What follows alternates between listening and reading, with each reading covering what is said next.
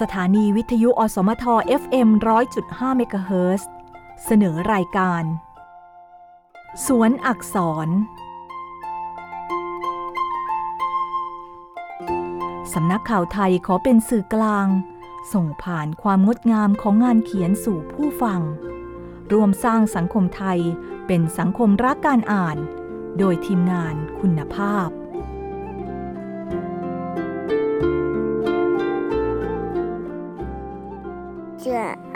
อา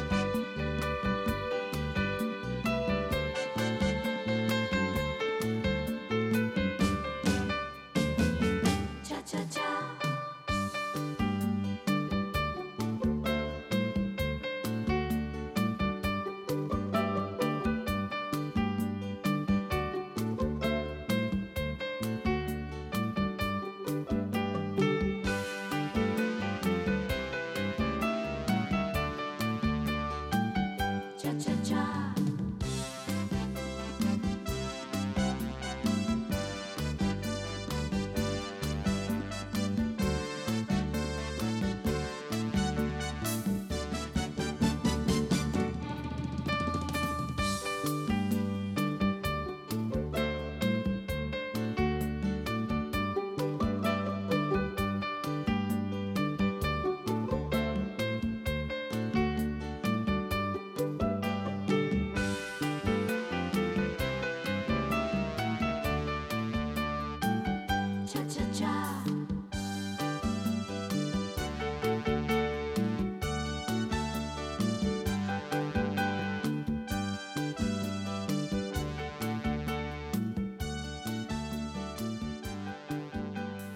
สยามสวัสดีค่ะ สวัสดีคุณผู้ฟังทุกทุกท่านทักทายกันยามเช้าตรู่ตีสี่ถึงตีห้าสถานีวิทยุ FM 100.5เมกะเฮิรตซ์กรุงเทพมหานครแห่งนี้ ต้อนรับคุณผู้ฟังนะคะกับรายการสวนอักษรค่ะ มาพบกับดิฉันเยมินแหวนเกลือนะคะ ในวันศุกร์ที่ 12 พฤศจิกายน 2564 วันนี้เริ่มหนังสือเล่มใหม่แล้วนะคะ คุณผู้ฟัง จากวันศุกร์ที่แล้วดิฉันอ่านจบไปแล้วนะคะสำหรับ ชีวประวัติของนักวิทยาศาสตร์ ท่านหนึ่งนะคะที่เก่งทางด้านชีววิทยาค่ะ ก็คือชาร์ลส์ดาวินนั่นเองนะคะ วันนี้ก็เลยได้มีโอกาสมีหนังสืออัตชีวประวัติอีกเล่มหนึ่งนะคะ ของบุคคลสำคัญ นั่นก็คืออับราฮัมลิงคอนนั่นเองค่ะ ชื่อนี้คุ้นหูกันดีนะคะ เป็นคนดังของโลกเลยก็ว่าได้นะคะ จากประเทศที่ถือได้ว่าเป็นประเทศมหาอำนาจนั่นก็คือ สหรัฐอเมริกานั่นเอง หยิบยกเรื่องนี้มาอ่านให้คุณผู้ฟังได้ฟังกันนะคะ ซึ่งก็เป็นหนังสือที่เล่าถึงชีวิตและความคิดของผู้ชายที่ชื่อว่าอับราฮัมลิงคอนโดยเจษดาทองรุ่งโรจน์นะคะเป็นผู้เขียนเรียบเรียงหนังสือเล่มนี้ค่ะ คุณผู้ฟัง หน้าปกก็เป็นหน้าของ บุคคลประวัติศาสตร์ท่านนี้เลยนะคะ ในตอนที่ท่านนั้นมีอายุประมาณหนึ่งแล้วแหละนะคะ ท่านก็เป็นบุคคลที่มีหน้าตาเป็นเอกลักษณ์นะคะสำหรับท่านอับราฮัมลินคอนนะคะ โดยหนังสือเล่มนี้นะคะ มาจากสำนักพิมพ์เดี๋ยวดิฉันขอดูนิดหนึ่งสำนักพิมพ์แสงดาวค่ะ ขอบพระคุณอย่างสูงนะคะ แล้วก็เป็นหนังสือที่พิมพ์ เมื่อปี 2554 ค่ะ มี 304 หน้าด้วยกัน จัดพิมพ์และจัดจำหน่ายโดยสำนักพิมพ์ชื่อเดียวกันเลย ก็คือสำนักพิมพ์แสงดาวจำกัดนั่นเองค่ะ มาเริ่มกันเลยนะคะ กับคำนำสำนักพิมพ์นะคะ รัฐบุรุษของสหรัฐอเมริกาหลายท่านมีชีวประวัติที่น่าสนใจทั้งชีวิตส่วนตัว และหน้าที่การงาน ควรค่าแก่การนำเรื่องราวของท่านเหล่านั้นมาศึกษา แต่ไม่มีชีวิตของใคร เรียกร้องความสนใจจากคนทั่วโลกได้มากเท่ากับอับราฮัมลิงคอนประธานาธิบดีคนที่ 16 ของสหรัฐอเมริกา เรื่องราวชีวิตที่เปรียบประดุจวรรณกรรมชิ้นเอก ของชายยากจนผู้ไร้สถาบันการศึกษา สู่ฐานะอันทรงเกียรติในตำแหน่งผู้นำประเทศ ที่เปลี่ยนสหรัฐอเมริกาสู่เสรีภาพอันแท้จริง ด้วยการประกาศเลิกทาสแม้จุดจบของเขาสร้างความระหนกและโศกเศร้า แก่ประชาชนทั่วประเทศ แต่คุณอุปการที่สร้างไว้ ก็ไม่เคยห่างหายไปจากความทรงจำในด้านชีวิตส่วนตัว ลินคอนคือตัวอย่างที่ดีที่สุดของบุรุษ ผู้ใช้สมองและสองมือ มานะบากบั่นเปลี่ยนชีวิตขัดสน สู่ความเจริญก้าวหน้าทางอาชีพ ในด้านการเมืองคือประธานธิบดีผู้ยิ่งใหญ่ ซื่อสัตย์ฉลาดเฉลียว จนเป็นที่รักของประชาชนเป็นจำนวนมาก การเลิกทาสคือชิ้นงานสำคัญที่ตอกย้ำความเป็นประชาธิปไตยในตัวของเขา ได้อย่างดียิ่งและยุคสงครามกลางเมืองในสหรัฐอเมริกานั้น หลายรัฐตั้งตัวเป็นกบฏเพื่อแบ่งแยกดินแดน ลิงคอนบริหารประเทศ ด้วยความเฉียบขาดสามารถ จนชาติคงความเป็นปึกแผ่นเอาไว้ได้ การศึกษาเรื่องราวของอับราฮัมลินคอนเพื่อนำมาเป็นบุคคลต้นแบบนั้น หากอ่านเพียงประวัติทั่วไปคงดูตื้นเขินนัก ดังนั้นมุมมองความคิดของรัฐบุรุษผู้นี้ จึงเป็นหลักฐานสำคัญที่ผู้อ่านควรเรียนรู้เพื่อต่อยอด ความคิดให้กว้างไกล ซึ่งนอกจากประวัติแล้ว หนังสือเล่มนี้ยังได้รวบรวมความคิดของลินคอน ผู้ที่ถูกบันทึกไว้ แม้ไม่ใช่ทั้งหมด แต่ก็เป็นส่วนสำคัญและมีคุณค่า หวังว่าหนังสือเล่มนี้จะเป็นส่วนหนึ่งแรงบันดาลใจ ด้านความมานะพยายาม และความซื่อสัตย์ต่อหน้าที่ ตามรอยรัฐบุรุษผู้ยิ่งใหญ่ผู้นี้สำนักพิมพ์แสงดาวค่ะ นี่ก็เป็นเพียงเบื้องต้นนะคะ เป็นเรื่องราวของลิงคอนประวัติย่อๆ สั้นๆ เท่านั้น มาหน้าถัดไปนะคะ เป็นสารบัญ สารบัญเนี่ยมีอยู่หลายบทด้วยกันค่ะคุณผู้ฟัง เท่าที่ดิฉันดูนะคะ ก็มีทั้งเรื่องชีวิตวัยหนุ่มนะคะ ตั้งแต่เด็กถึงวัยหนุ่มเลย การก้าวจากการเป็นทนายความแห่งทุ่งหญ้าไปสู่การแต่งงาน ไปสู่การเมือง เส้นทาง การเป็นประธานาธิบดี ภาวะผู้นำของเขาภายใต้ความกดดัน ภายใต้สงครามต่างๆ แล้วก็ผลงานของเขาเรื่องของการเลิกท่าน รวมไปถึงแผนการลอบสังหารนะคะ อะ ก็เป็นคร่าวๆแล้วกัน มีภาคผนวกด้วย ภาคผนวกนี่ก็ค่อนข้างจะยาวเหมือนกันนะคะ เรามาเริ่มกันเลยนะคะ กับตอนแรกที่เขาเขียนบอกว่าสักวันหนึ่ง ข้าพเจ้าจะต้องเป็นประธานาธิบดี One day I shall have to be president แล้วก็เปิดมาเป็นหน้าของลินคอล์นค่ะ แล้วก็มีโซ่ตรวนกุญแจมือ ในหน้ากระดาษอยู่บนผืนธงชาติของสหรัฐอเมริกา มาดูกันที่ความนำค่ะ ชาวอเมริกันคนแรก เป็นวลีที่ถูกสงวนไว้สำหรับจอร์จวอชิงตัน หนึ่งในบิดาผู้สถาปนาสหรัฐอเมริกา เพราะอย่างน้อยที่สุดวอชิงตันก็ได้รับการยกย่องในหมู่ชาวอเมริกันตราบทุกวันนี้ว่า เป็นคนแรกในสงคราม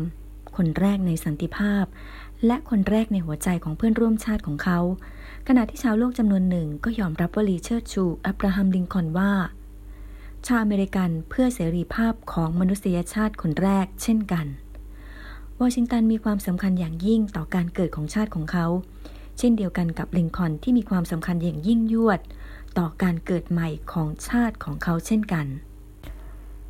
ในความคิดของสาธารณะและนักประวัติศาสตร์ จากการหยั่งเสียงโพลพบว่า ลินคอล์นเป็นหนึ่งในประธานาธิบดีที่ยิ่งใหญ่ที่สุด ในประวัติศาสตร์ของสหรัฐ ปกติอยู่ในสามลำดับสูงสุดเคียงคู่กับจอร์จวอชิงตัน และแฟรงคลินดีโรสเวลต์การศึกษาที่พิมพ์เผยแพร่ในปี 2004 พบว่า นักวิชาการในสาขาประวัติศาสตร์ และการเมือง จัดให้ลินคอล์นอยู่อันดับหนึ่งขณะที่นักวิชาการด้านกฎหมาย จัดให้เขาอยู่อันดับสองต่อจากวอชิงตัน เช่นนั้น การเขียนเรื่องราวของมหาบุรุษอย่างอับราฮัมรินคอนให้รายละเอียดรอบด้านนั้นแทบเป็นไปไม่ได้เลย หรือเป็นไปไม่ได้อย่างยากลำบากมาก ที่จะทำได้ในหนังสือขนาดสั้นเพียงเล่มเดียว กระทั่งปัจจุบันการเล่าขานเกี่ยวกับความยิ่งใหญ่ของลิงคอนในรูปแบบต่างๆ ยังมีอยู่อย่างต่อเนื่องไม่ขาดสาย แม้หอสมุด รัฐสภาสหรัฐ มีรายชื่อหนังสือเกี่ยวกับลินคอนอยู่แล้ว ราว 5,000 เล่มก็ตาม เช่นนั้นอับราฮัมลินคอน ชีวิตและความคิดเล่มนี้ จึงเป็นเพียงการแนะนำให้รู้จักอย่างครอบคลุม เพื่อเป็นพื้นฐานสำหรับการค้นคว้ารายละเอียด แก่ผู้สนใจมหาบุรุษผู้นี้ในโอกาสต่อไปเท่านั้น ลินคอนคือแบบอย่างของมนุษย์ผู้ไม่จำยอม ไม่ยอมจำนนต่อชะตากรรมของตนเอง จากพื้นเพอันสมถะกระทั่งแร้นแค้นของครอบครัว การศึกษาอย่างมุ่งมั่นด้วยตนเองตั้งแต่วัยเยาว์ การทำงานที่ไม่เลือกอาชีพ การกล้ารับคำท้าการต่อสู้มวยปล้ำอย่างไม่หวาดหวัน่น กับนักเลงอันธพาลท้องถิ่น โดยเฉพาะความไม่เห็นแก่ตัว และมีจุดมุ่งหมายที่แน่นอนของตนเองคำประกาศการปลดปล่อยให้เป็นอิสรภาพหรือการเลิกทาสของเขานั้นคือการปฏิวัติเสรีภาพ และศักดิ์ศรีแห่งมนุษยชาติโดยแท้ ผู้เขียนได้แปลคติพจน์ คำคมของลินคอนคำปลาใส Gettysburg เรียบเรียงอธิบาย นามดัชนีตลอดจนการเปรียบเทียบเหตุการณ์ ที่คลับคล้ายกันประหนึ่งกับการกลับชาติมาเกิดใหม่ ในห่วงร้อยปีของลินคอนกับแคนเนดีรายนามประธานาธิบดีสหรัฐ และคำเทียบไทยอังกฤษต่อท้ายภาคผนวก เพื่อช่วยให้ท่านผู้อ่านได้เข้าใจถึง ความลึกซึ้งอย่างละเอียดในอีกระดับหนึ่ง หวังว่าท่านผู้อ่านคงได้รับความรู้ และความอภิรมตามสมควร เจษดาทองรุ่งโรจน์มีนาคม 2554 ทีนี้มาต่อกันนะคะกับตอนที่มีชื่อว่า ทัศนมิติค่ะ เมื่อเดือนกุมภาพันธ์ปี 2009 ที่ผ่านมาเป็นวาระครบรอบชาติการ 200 ปี ของอับราฮัมลิมคอนผู้มีชื่อเล่นว่า F. คนซื่อ คนผ่าทรงหรือผู้ปลดปล่อยที่ยิ่งใหญ่ ในหมู่วีรบุรุษชาวอเมริกันที่ยังคงมีความดึงดูดใจอย่างไม่เสื่อมคลายสำหรับเพื่อนร่วมชาติ และอย่างสำหรับผู้คนต่างแผ่นดินเสน่ห์นี้สืบมาจากเรื่องราวชีวิตอันน่าทึ่งของเขา จากจุดกำเนิดที่สมถะ และจุดจบที่น่าระทึกขวัญ ซึ่งได้รับการเลี้ยงดูในครอบครัวยากจนบนชายแดนตะวันตก และการศึกษาด้วยตนเองเกือบตลอดชีวิต จากบุคลิกภาพของมนุษย์ที่เปี่ยมมนุษยธรรมอันเด่นชัดของเขา ลินคอนนั้นคือผู้ปฏิปักษ์ที่เปิดเผยต่อการขยายของระบบทาสในสหรัฐ ซึ่งเขาประกาศอย่างชัดแจ้งในการโต้วาทีและสุนทรพจน์ ในการรณรงค์การหาเสียง โดยสาระและโวหารอันเปี่ยมวาทศิลป์ ในฐานะโฆษกเพื่อประชาธิปไตย เป็นผลให้เขาได้รับการเสนอชื่อ เป็นตัวแทนของพรรคริพับลิกัน และเป็นประธานาธิบดีที่ได้รับการเลือกตั้งในปี 1860 ในฐานะประธานาธิบดี เขาพุ่งเป้าสู่มิติทางทหารและการเมืองของความพยายามทำสงคราม มุ่งมั่นในการรวมชาติที่เป็นปึกแผ่น หลังการแยกตัวของสมาพันธรัฐอเมริกา 11มลรัฐ เขาใช้อำนาจยามสงครามที่ไม่เคยเกิดขึ้นมาก่อนอย่างแข็งขัน รวมทั้งการจับกลุ่มและการกักขังผู้สนับสนุนการแยกตัว ที่ต้องสงสัยหลายพันคน โดยไม่มีการพิจารณาคดี เขาออกคำประกาศการปลดปล่อยให้เป็นอิสระ การเลิกทาสของเขาในปี 1863 และสนับสนุนข้อความการแก้ไขเพิ่มเติม ครั้งที่ 13 ในรัฐธรรมนูญสหรัฐ คือการเลิกทาสสิ่งที่สำคัญอีกประการหนึ่งคือ สามีอันเป็นที่รักของภรรยา และพ่ออันเป็นที่รักของลูกสี่คน ในทัศนะของเขาสหพันธรัฐ มีค่าควรแก่การรักษาเอาไว้ ไม่ใช่แค่เพื่อให้มีสหพันธรัฐดำรงอยู่เท่านั้น แต่เพราะสหพันธรัฐได้สร้างอุดมคติ ให้เป็นรูปเป็นร่างเป็นนามธรรมขึ้นมา เป็นรูปธรรมขึ้นมา ซึ่งก็คืออุดมคติแห่งการปกครองตนเอง เมื่อไม่นานมานี้แง่มุมทางการเมืองต่ออัตลักษณ์ของลินคอนโดยเฉพาะทัศนะทางเชื้อชาติของเขา ถูกนำมาพิจารณาพิเคราะห์อย่างละเอียดถี่ถ้วน ขณะที่นักวิชาการยังคงพบว่าเขาเป็นหัวข้ออันอุดมสำหรับการวิจัย และจัดอันดับลินคอนอย่างต่อเนื่องว่า เป็นหนึ่งในประธานาธิบดีสหรัฐที่ยิ่งใหญ่ที่สุดตลอดกาลลินคอนเป็นหนึ่งในสี่ประธานาธิบดีสหรัฐที่รูปใบหน้าได้รับการสลักไว้ ที่อนุสรณ์สถานแห่งชาติมาลต์รามอร์รูปใบหน้าของเขานั้นปรากฏอยู่บนธนบัตรราคา 5 ดอลลาร์สหรัฐ และเหรียญราคา 1 เซน ชื่อของเขาถูกนำมาตั้งเป็นชื่อเรือดำน้ำนิวเคลียร์และเรือบรรทุกเครื่องบิน อนุสรณ์สถานลิงคอนนั้นอยู่ในกรุงวอชิงตันดีซี อุทิศให้เขาเมื่อวันที่ 30 พฤษภาคม 1922 ค่ะ ทีนี้จะพาคุณผู้ฟังค่ะ ไปสู่ชีวิตนะคะของอับราฮัมลิงคอนชายผู้ที่เป็นหนึ่งในประวัติศาสตร์สำคัญของสหรัฐอเมริกากับตอนที่ชื่อว่าชีวิตค่ะ อับราฮัมลิงคอนนั้นไม่มีชื่อกลางนะคะ ชื่อบางคนก็จะมีชื่อกลาง หลายคนที่ดิฉันรู้จักเป็นชาวต่างชาติมีชื่อกลางค่ะ ซึ่งอับราฮัมนี้ก็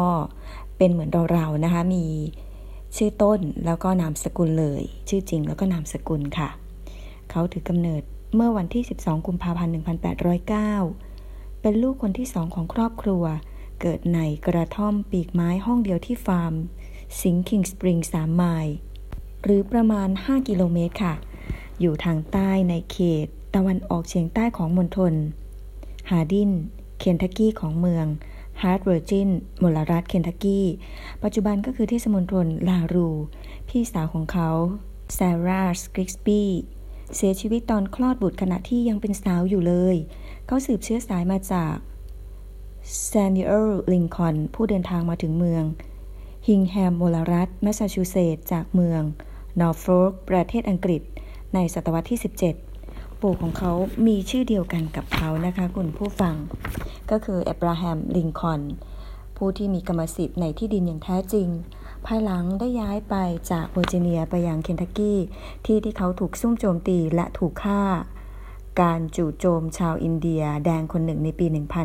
1786 พร้อมกับลูกๆของปู่ มอเดอร์ไค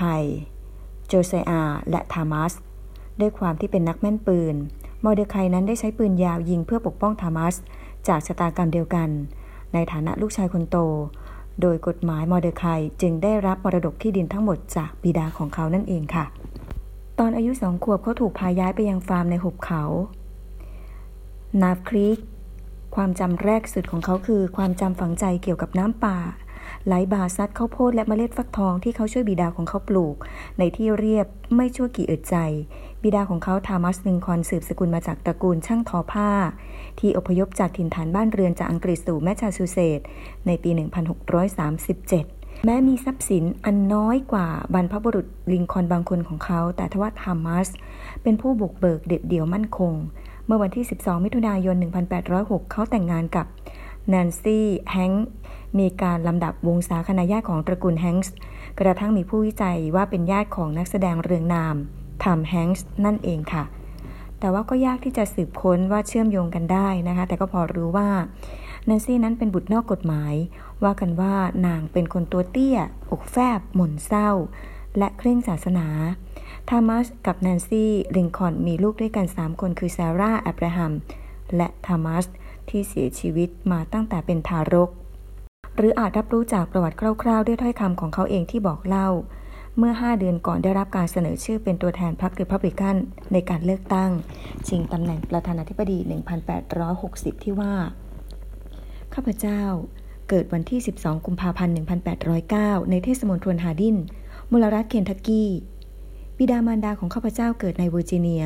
ทั้งคู่เกิดในครอบครัวธรรมดาสามัญ ข้าพเจ้าควรจะได้กล่าวกระมังว่า เกิดจากครอบครัวที่ไม่สลักสำคัญอะไรเลย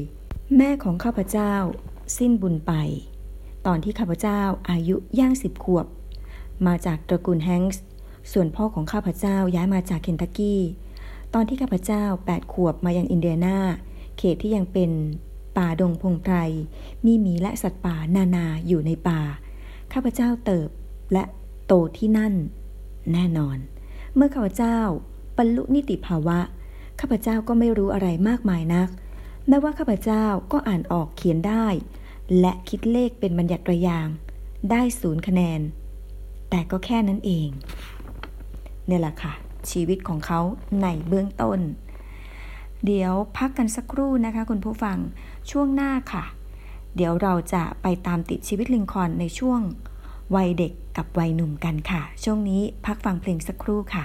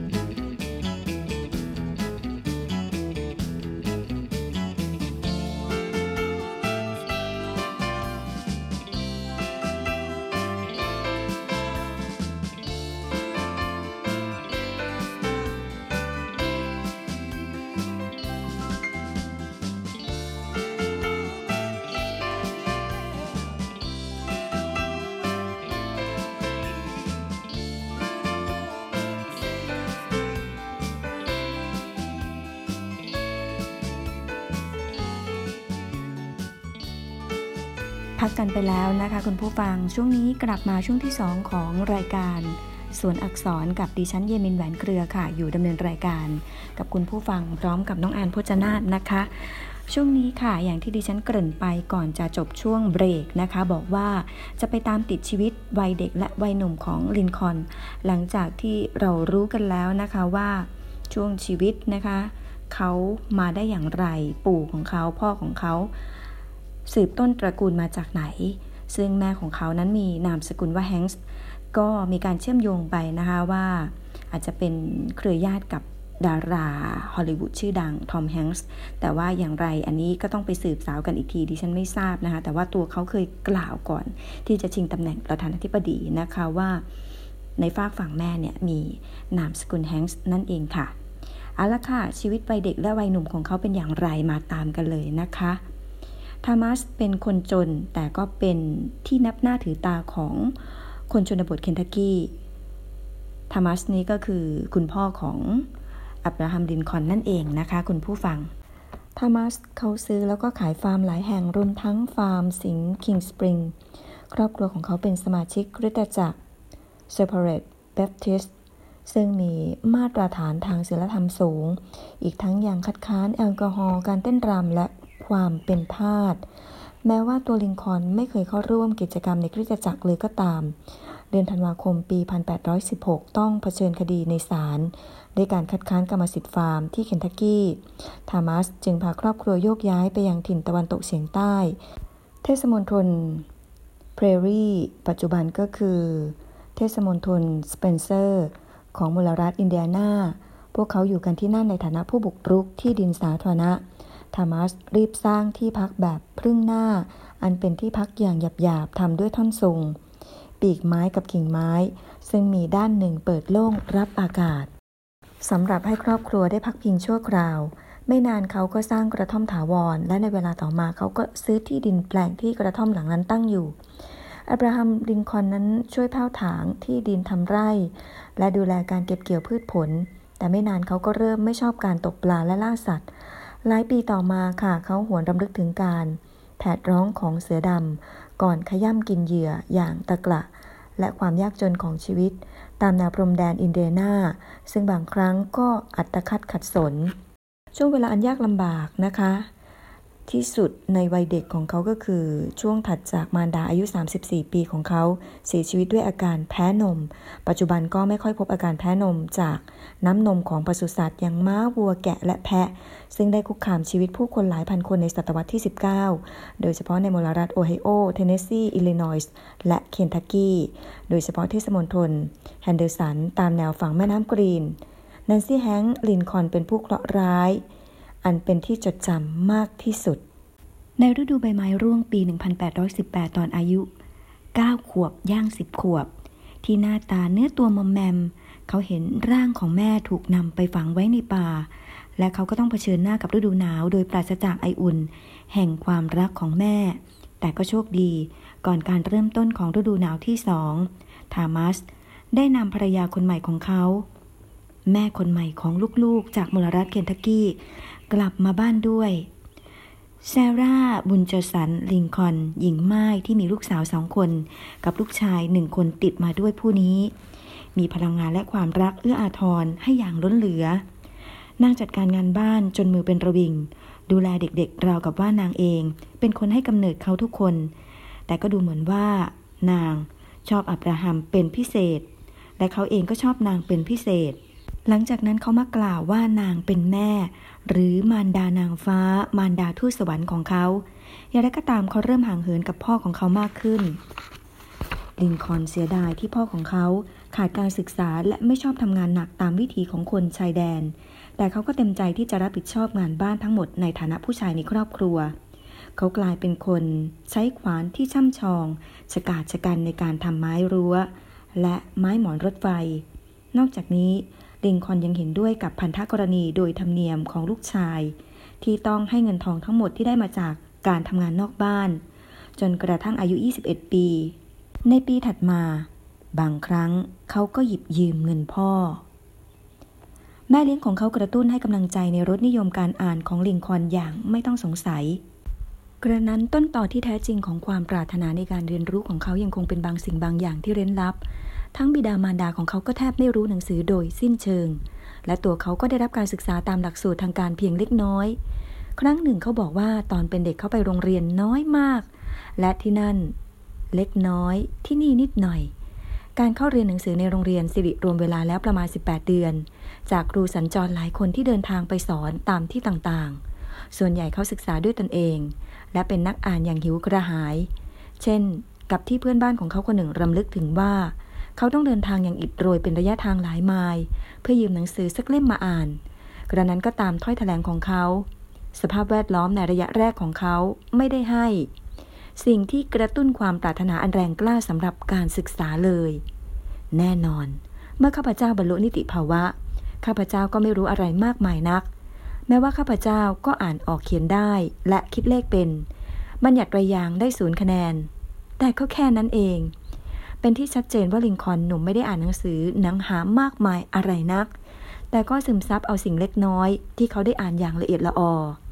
ในบรรดาหนังสือเหล่านี้ก็มีชีวิต และการกระทำอันน่าจดจำของจอร์จวอชิงตัน ที่มีเรื่องราวเกี่ยวกับขวานด้ามเล็กและต้นเชอรี่ ของพาร์สันวีมส์ โรบินสัน ครูโซ ของแดเนียลดีโฟการเดินทางของผู้แสวงบุญ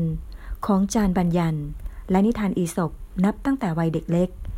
เขาต้องมีความคุ้นเคยกับพระคริสตธรรมคัมภีร์อย่างไม่ต้องสงสัย เพราะเป็นหนังสือเพียงเล่มเดียวเท่านั้นที่ครอบครัวของเขาสามารถเป็นเจ้าของได้ ปี 1830 ความกลัวอาการแพ้นมระบาดไปทั่ว ครอบครัวซึ่งตั้งอยู่บนที่สาธารณะในเทศมนตรเมคานบลรัฐอิลลินอยส์ในปี 1831 เมื่อบิดาของเขาพาครอบครัวไปตั้งถิ่นฐานใหม่และเคหสถานแห่งใหม่ ในเทศมนตรโคลส อิลลินอยส์โดยมีลิงคอนเองที่ทำหน้าที่ในการต้อนฝูงวัว จนกระทั่งวัย 22 ปี เขาจึงได้เริ่มต้นชีวิตของตนเองด้วยการล่องเรือไปตามแม่น้ำแซนเกมานไปยังหมู่บ้าน นูเซลัม ในฤดูใบไม้ผลิปี 1831 ได้รับการว่าจ้างจากนักธุรกิจ นูเซลัมเดนทันอัฟฟัตเขากับเพื่อนๆขนสินค้าจากเรือท้องแบน จากนิวเซเลมไปยังนิวออร์ลีนส์ ผ่านทางแซงกามอน อิลลินอยส์ และแม่น้ำมิสซิสซิปปี ไปถึงหมู่บ้านเนอร์ลีนส์ได้พบเห็นระบบทาสครั้งแรก แล้วก็เดินทางกลับ เขามีรูปร่างผอมกะหร่องและสูงเก้งก้าง ด้วยความสูง 6 ฟุต 4 นิ้วหรือ 1 เมตร 93 เซนติเมตร แต่ทว่ากล้ามเนื้อและร่างกายแข็งแรง เขามีชื่อเสียงเลื่องลือเป็นพิเศษจากความคล่องแคล่วชำนาญ และความแข็งแรงในการใช้ขวาน แม้เขาพูดจาอู้อี้ไม่มีหางเสียงแบบคนบ้านนอกคอกนา และเดินเหินในกิริยาแบบก้าวสวบสาบยาวๆ เท้าแบนราบและระมัดระวังแบบชาวนา ใจดีและค่อนข้างเจ้าอารมณ์ มีความสามารถพิเศษเฉพาะตัว ในฐานะนักล้อเลียน และนักเล่าเรื่อง เขาดึงดูดใจเพื่อนๆ และเพื่อนบ้านได้อย่างมาก แต่กระนั้นเขาก็ยังไม่ได้แสดงความสามารถอื่นๆ ที่เขามีอยู่ออกมาให้ประจักษ์ เวลานั้นเขามีชื่อเสียงมากจากการใช้กำลังกล้ามเนื้อ และความมุทะลุ หลังการชนะการแข่งขันมวยปล้ำ ซึ่งเขาถูกท้าโดยผู้นำชื่อดังของกลุ่มนักเลงอันธพาลแคลรีส์โกรฟบอยส์ แจ็ค อาร์มสตรอง แต่ครอบครัวและเพื่อนบ้านของเขากลับมองว่า เขาเป็นคนขี้เกียจลินคอล์นไม่ชอบและหลีกเลี่ยงการตกปลาและล่าสัตว์ เนื่องจากเกลียดการฆ่าสัตว์ หลังจากถึงอิลลินอยส์เขากลับไม่มีความปรารถนาที่จะเป็นชาวไร่ชาวนา ลินคอล์นจึงพยายามยึดอาชีพต่างๆ นานาอย่างไม่เลือก ในฐานะคนตัดซุง เขาช่วยในการตัดต้นไม้น้อยใหญ่ และล้อมรั้วฟาร์มแห่งใหม่ของบิดา ในฐานะคนคัดท้ายเรือท้องแบน เขาเดินทางโดยการล่องไปตามแม่น้ำมิสซิสซิปปี ไปยังนิวออร์ลีนส์ครั้นได้เดินทางกลับไปยังมลรัฐอิลลินอยส์เขาก็ตั้งรกรากในเนลสลัม เนลซาเลม หมู่บ้านที่มี อยู่ราว 25 ครอบครัวบนฝั่งแม่น้ำที่นั่นเขาทำงานและเปลี่ยนงานอาชีพไปเรื่อยๆ เป็นเจ้าของร้านค้า บุรุษไปรษณีย์จนกระทั่งช่างสำรวจของเทศมนตรประสบการณ์ชีวิตในช่วงนี้ทำให้เขามีความคิด สนับสนุนการปรับปรุงด้านการเดินเรือ บนแม่น้ำ เมื่อเกิดสงครามแบ็คฮอกสงครามเยียวดามเมื่อปี 1832 ตอนวัย 23 ปี เขาก็สมัครเป็นอาสาสมัคร แม้ว่าเขาไม่เคยเห็นสงครามมาก่อนเลย และได้รับเลือกเป็นผู้กองแห่งกองร้อย หลังจากนั้นเขาก็ได้เล่าเป็นเรื่องตลกว่า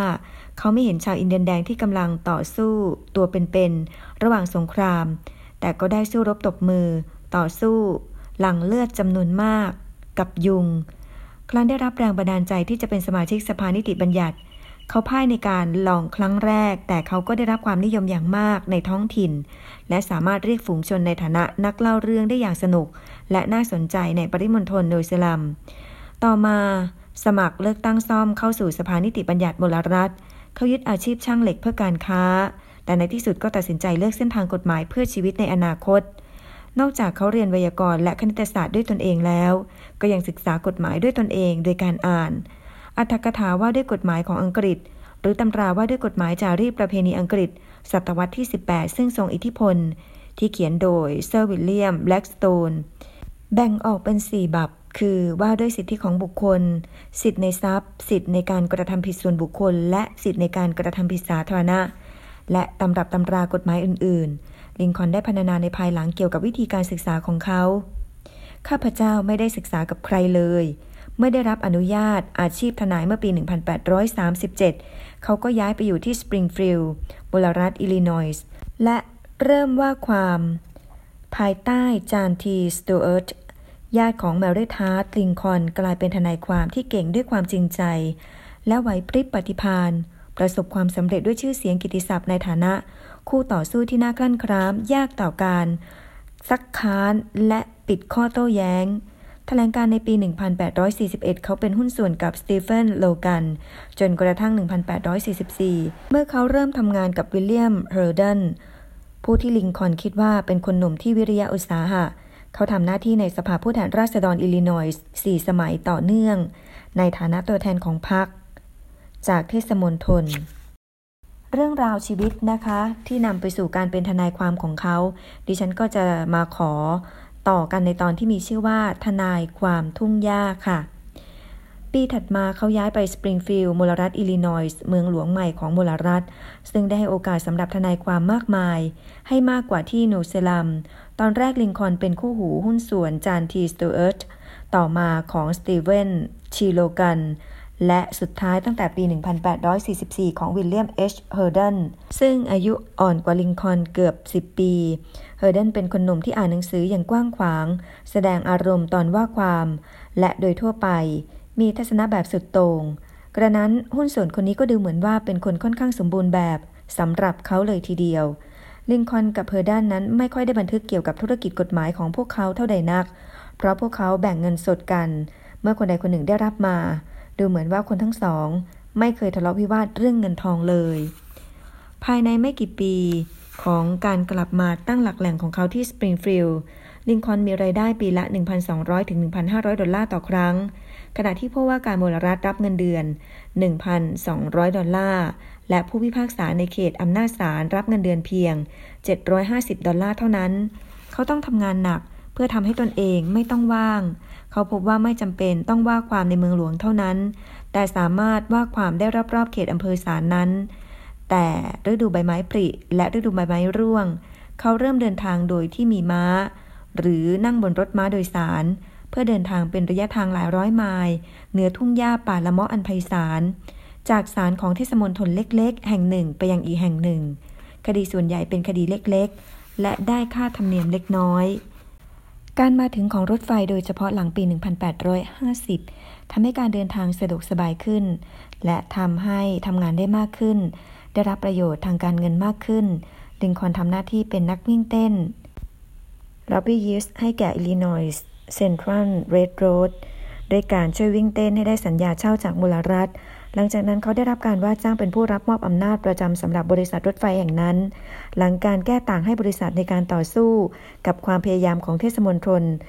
มัคครีนในการเรียกเก็บภาษีทรัพย์สินของบริษัท อย่างประสบความสำเร็จ เขาได้รับค่าธรรมเนียมเพียงครั้งเดียวเป็นเงินก้อนใหญ่สุดในอาชีพทางกฎหมายของเขาคือ 5,000 ดอลลาร์ เขาต้องฟ้องอิลลินอยส์เซนทรัลเพื่อเก็บค่าธรรมเนียม เขายังรับทำคดีให้กับบริษัท รถไฟรายอื่น ธนาคาร บริษัทประกันภัย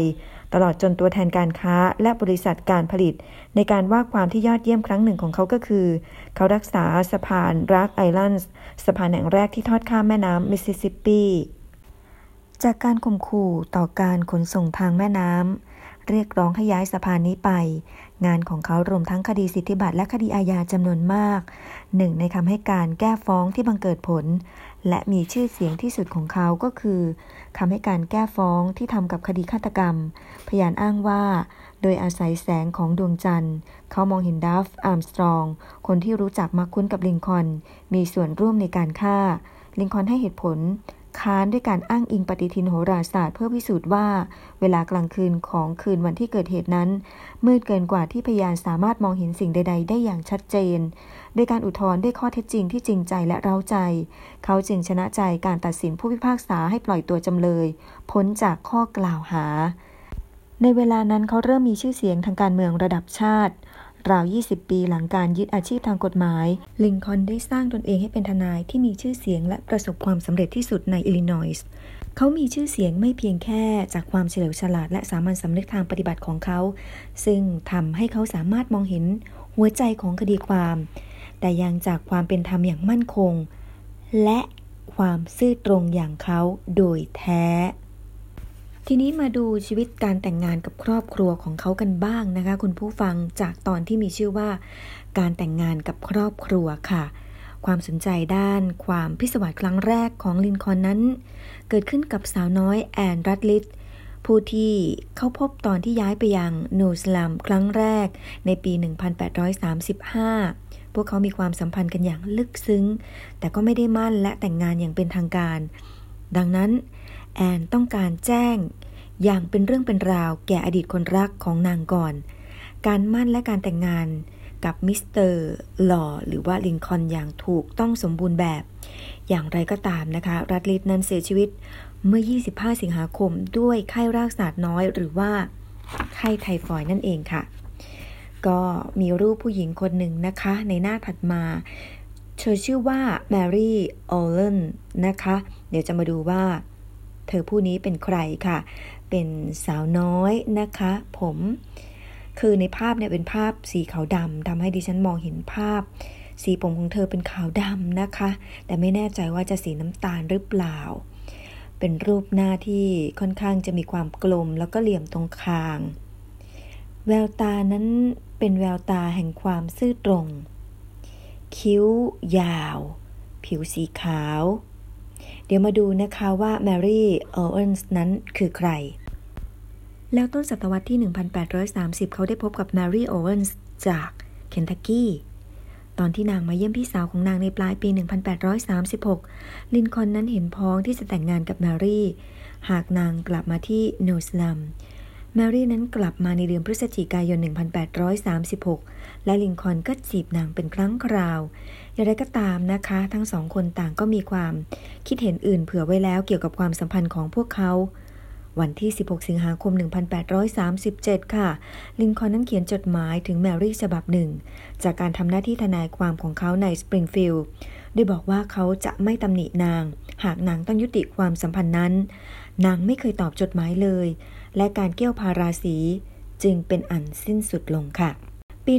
1840 ลินคอล์นนั้นหมั้นกับแมรี่ทอดด์ผู้มาจากตระกูลเจ้าของทาร์ตที่มั่นคงมั่งคั่งในเล็กซิงตันในมรรัฐเคนทักกี้ พวกเขานั้นพบกันที่เมืองสปริงฟิลด์ในเดือนธันวาคมปี 1839 แล้วก็มั่นกันตอนปลายเดือนธันวาคมปีเดียวกัน การแต่งงานถูกกำหนดในวันที่ 1 มกราคม 1841 แต่คนทั้งสองยังแยกกันขณะที่วันแต่งงานมาถึง ภายหลังพวกเขาพบกันอีกในงานเลี้ยงแห่งหนึ่ง และแต่งงานกันเมื่อวันที่ 4 พฤศจิกายน 1842 ในคฤหาสน์สปริงฟิลด์ของพี่สาวที่แต่งงานแล้วของแมรี่ ขณะที่เตรียมตัวสำหรับการแต่งงาน แต่ก็บังเกิดความกลัวขึ้นมาอีกครั้ง ลินคอนนั้นถูกมองว่าเขากำลังจะไปไหน เขาตอบว่า น่าจะไปนรก ปี 1844 คนทั้งสองซื้อบ้านในสปริงฟิลด์ใกล้สำนักงานกฎหมายของลินคอนแมรี่ท็อดด์ลินคอนทำงานบ้านอย่างขยันขันแข็ง เช่นกับที่นางทำเป็นนิดในครอบครัวของนางเอง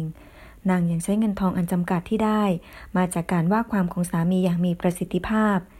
เย็นวันหนึ่งแมรี่ได้ขอลินคอนก่อกองไฟถึงสี่ครั้ง แต่ไม่มีปฏิกิริยาใดเลย เพราะเขายังใจจดใจจ่อกับการอ่าน นางจึงคว้าฟืนดุ้นหนึ่งมาข้อศีรษะของเขาทีๆเบาๆ ลินคอนนั้นมีครอบครัวที่กำลังเบ่งบานด้วยการเกิดของโรเบิร์ตท็อดด์ลินคอนในปี 1843 และเอ็ดเวิร์ด เบเกอร์ลินคอนในปี 1846 ตามหญิงรับใช้ในบ้านดังกล่าว อับราฮัมรักลูกๆมากทีเดียว และลินคอนทั้งคู่ก็ไม่เคยเข้มงวดกับลูกๆของพวกเขาโรเบิร์ตนั้นเป็นลูกชายคนเดียวของลินคอนมีอายุเกิน 18 ปี เอ็ดเวิร์ดลินคอนเสียชีวิตเมื่อวันที่ 1 กุมภาพันธ์ 1850 ในสปริงฟิลด์ด้วยวัณโรค ความเศร้าโศกของลินคอนนั้น ต่อการสูญเสียครั้งนี้ ค่อนข้างบรรเทาลงด้วยการเกิดของวิลเลียม วิลลี่ วอลลิส ลินคอน เกือบ 11 เดือนต่อมา เมื่อวันที่ 21 ธันวาคม อย่างไรก็ตาม วิลลี่เสียชีวิตจากอาการไข้ตอนอายุ 11 ขวบ เมื่อวันที่ 20 กุมภาพันธ์ 1852 ในวอชิงตันดีซี ระหว่างสมัยแรกของประธานาธิบดีลินคอน ลูกชายคนที่ 4 ของลินคอนทามัสทัสลินคอนเกิดเมื่อ 4 เมษายน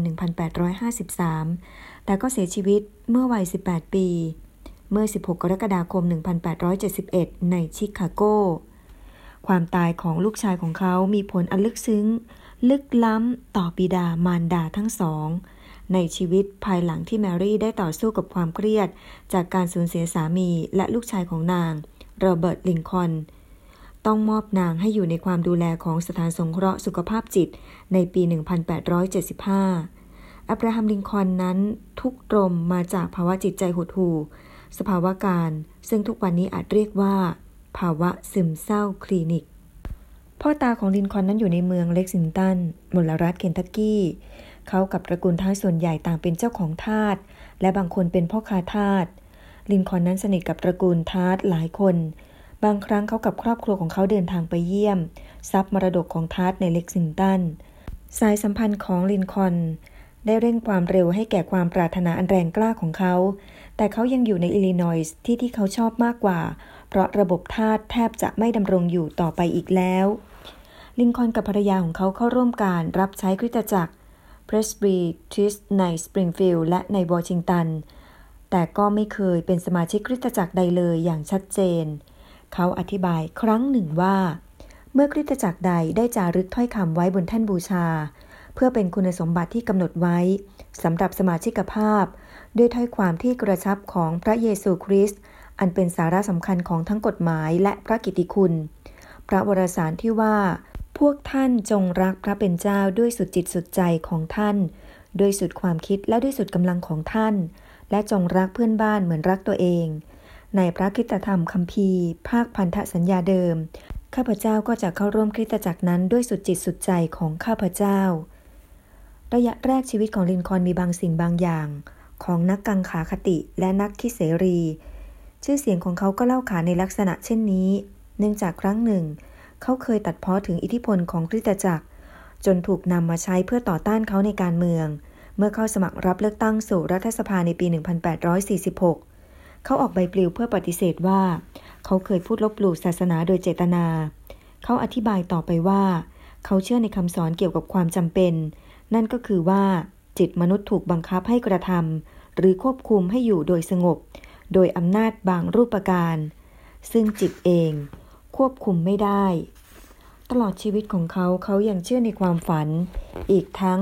นิมิตและลางสังหรณ์ที่อธิบายได้ยากอื่นๆ เมื่อเขามีอายุมากขึ้น โดยเฉพาะหลังจากเขาเป็นประธานาธิบดี และเผชิญกับความรับผิดชอบ อันทำให้วิญญาณเป็นทุกข์จากสงครามกลางเมือง เขาได้พัฒนาความรู้สึกทางศาสนาที่ลุ่มลึก และเขาก็ทำให้ความจำเป็นกลายเป็นบุคลาธิฐานมากยิ่งขึ้น ในฐานะพระเป็นเจ้า เขาตระหนักตนเองอย่างถ่อมตนว่า เป็นเครื่องมือของพระเป็นเจ้า และมองว่าประวัติศาสตร์ทั้งมวล เป็นกิจของพระเป็นเจ้า เมื่อปี 1862 เขาเขียนว่าในสงครามกลางเมืองปัจจุบัน จึงเป็นไปได้ทีเดียวว่าวัตถุประสงค์ของพระเป็นเจ้านั้น เป็นบางสิ่งบางอย่างที่ต่างจากวัตถุประสงค์ของแต่ละฝ่าย และกระนั้นการใช้มนุษย์เป็นเครื่องมือในการทำงาน อย่างที่พวกเขากระทำกันอยู่นั้น คือการปรับตัวอย่างที่สุด เพื่อทำให้วัตถุประสงค์ของพระองค์บังเกิดผล ลินคอนนั้นชอบพระคิตธรรมคัมภีร์และเข้าใจเป็นอย่างดี เขายังชอบเชคสเปียร์ด้วย ในการสนทนาส่วนตัวเขาใช้การอ้างถึงผลงานของเชคสเปียร์หลายครั้งหลายหน ถกเถียงปัญหาเกี่ยวกับการตีความที่เร้าใจ ด้วยจิตวิญญาณอันน่าทึ่ง และท่องข้อความอันยาวเหยียด ความทรงจำด้วยความรู้สึกที่หายากและความเข้าใจ เขาชอบงานของจาห์นสตู art เบลส์โดยเฉพาะว่าด้วยเสรีภาพ แต่ก็ไม่ชอบงานที่หนัก หรืองานด้านอภิปรัชญา แม้เขาชื่นชมบทกวีลอร์ดไบรอนและโรเบิร์ตเบิร์นส์แต่ทว่างานชิ้นโปรดของเขากลับเป็นงานของกวีชาวสกอตที่ไม่มีชื่อเสียง ลินคอนมักคัดบทเริ่มต้นของน็อกซ์ที่ว่า โอเหตุใดจิตวิญญาณของมนุษย์ จึงต้องยิงลำพอง เขาชอบที่จะผ่อนคลายกับงานเขียนแนวตลกคลายเครียดของพีโทรเลียมวีแนสบีออร์ฟิอัสซีเคอร์และอาร์ทีมัสวอร์ด หรือด้วยการชมละครเวทีที่ได้รับความนิยม เรามาตามกันต่อเลยนะคะ กับชีวิตลินคอนกับการเมืองระยะแรกของเขากับตอนที่ชื่อว่าการเมืองระยะแรกค่ะ เมื่อลินคอนเข้าสู่การเมืองครั้งแรกแอนดรูว์แจ็กสันเป็นประธานาธิบดี ลินคอนก็ร่วมความเห็นอกเห็นใจ ที่ชาวแจ็กสันนั้นเป็นตัวแทนเพื่อสามัญชนอย่างชัดเจน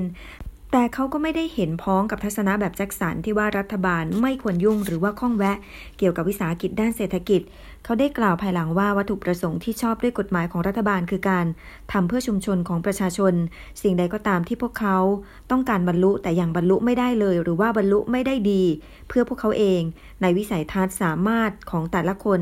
ในบรรดานักการเมืองที่มีชื่อเสียงในยุคสมัยของเขาเขาก็ชื่นชมเฮนรี่เคลย์แล้วก็แดเนียลเวบสเตอร์มากที่สุดนะคะ ซึ่งเคลย์กับเวบสเตอร์นั้นสนับสนุนการใช้อำนาจของรัฐบาลกลาง เพื่อกระตุ้นธุรกิจและพัฒนาทรัพยากรค่ะ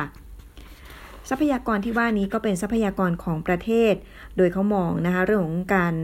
ทำวิถีทางของธนาคารชาติ พิกัดอัตราคุ้มครอง แผนงานการปรับปรุงภายใน เพื่ออำนวยความสะดวกให้แก่การขนส่ง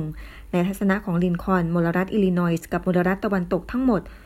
ต่างต้องการความช่วยเหลือเช่นนั้น เพื่อพัฒนาทางด้านเศรษฐกิจ ตัวเขาเองได้ทำงานร่วมกับพรรคของเคลย์และเวบสเตอร์พรรควิกตั้งแต่ต้น ในฐานะสมาชิกสภานิติบัญญัติมลรัฐอิลลินอยส์จากพรรควิกนะคะ ซึ่งเขาได้รับเลือกตั้ง 4 สมัยนะคะ ก็ตั้งแต่ปี 1834 ถึง 1840 ลินคอล์นนั้นอุทิศตนให้แก่โครงการอันสง่างามสำหรับการก่อสร้างด้วยกองทุนของมลรัฐ ไม่ว่าจะเป็นโครงการ โครงข่ายรถไฟ ทางหลวง คลอง ชาววิกแล้วก็ชาวเดโมแครตนะคะ ร่วมมือกันในการผ่านร่าง รัฐบัญญัตินะคะ ซึ่งรัฐบัญญัติเป็นรัฐบัญญัติรถโดยสารประจำทางกับภาระหน้าที่เหล่านี้ แต่ว่าความอุลมานระสำระสายในปี 1837 แล้วก็การติดตาม ภาวะตกต่ำของธุรกิจเป็นเหตุแห่งการทอดทิ้งสิ่งต่าง ๆ เหล่านี้ไป โครงการต่างๆ ที่ว่านี้ก็ถูกทอดทิ้งล่ะค่ะ เนื่องจากภาวะเศรษฐกิจที่มันตกต่ำนะคะ ขณะที่สภานิติบัญญัติของเขาได้แสดงให้ประจักษ์ว่า เขาค้านระบบทาส เขาไม่ใช่ผู้รณรงค์ให้เลิกทาสในปี 1837 เพื่อตอบโต้ฝูงชนที่ฆาตกรรมอีไลจาห์เลิฟจอย นักหนังสือพิมพ์ที่ต่อต้านระบบทาสแห่งอัลตันสภานิติบัญญัติได้เสนอมติประณามสมาคม รณรงค์ให้เลิกทาสและการปกป้องระบบทาสในมลรัฐทางใต้ เป็นสิ่งศักดิ์สิทธิ์ เนื่องจากรัฐธรรมนูญ สมาพันธรัฐ ฝ่ายใต้ ลิงคอนนั้นปฏิเสธการออกเสียงให้แก่มตินั้น เขาได้ทำการคัดค้าน ร่วมกับเพื่อนสมาชิกคนหนึ่งที่ประกาศว่า ด้านหนึ่งระบบทาสตั้งอยู่บนความอายุติธรรม และนโยบายอันชั่วร้าย และอีกด้านหนึ่งการประกาศใช้หลักการเลิกทาสซึ่งมีแนวโน้มจะเพิ่มมากกว่าลดความชั่วร้ายของระบบทาสระหว่างที่อยู่ในรัฐสภาเพียงสมัยเดียวของเขาก็คือ ปี 1847 ถึง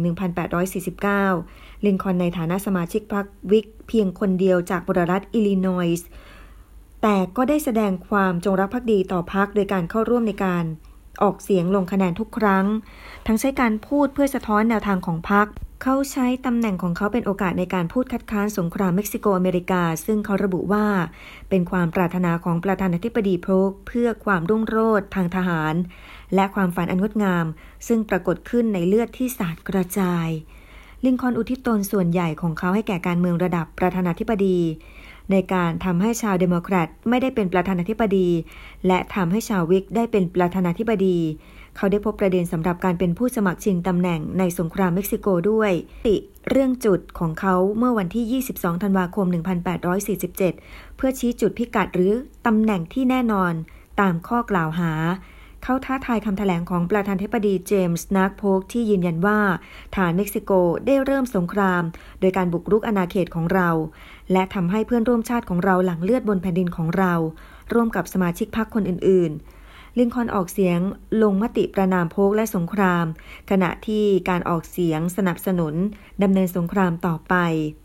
รัฐสภาไม่เคยออกกฎหมายมติหรือแม้กระทั่งอภิปรายกันในเรื่องนี้เลย กับหนังสือพิมพ์ระดับชาติก็ไม่ได้ให้ความสนใจเรื่องนี้ อันเป็นผลให้ลิงคอนนั้นสูญเสียการสนับสนุนทางการเมืองในเขตของเขา มีหนำซ้ำหนังสือพิมพ์อิลลินอยส์ฉบับหนึ่ง ได้ตั้งชื่อเล่นเย้ยหยันเขาว่าลิงคอนจุดจุดจุด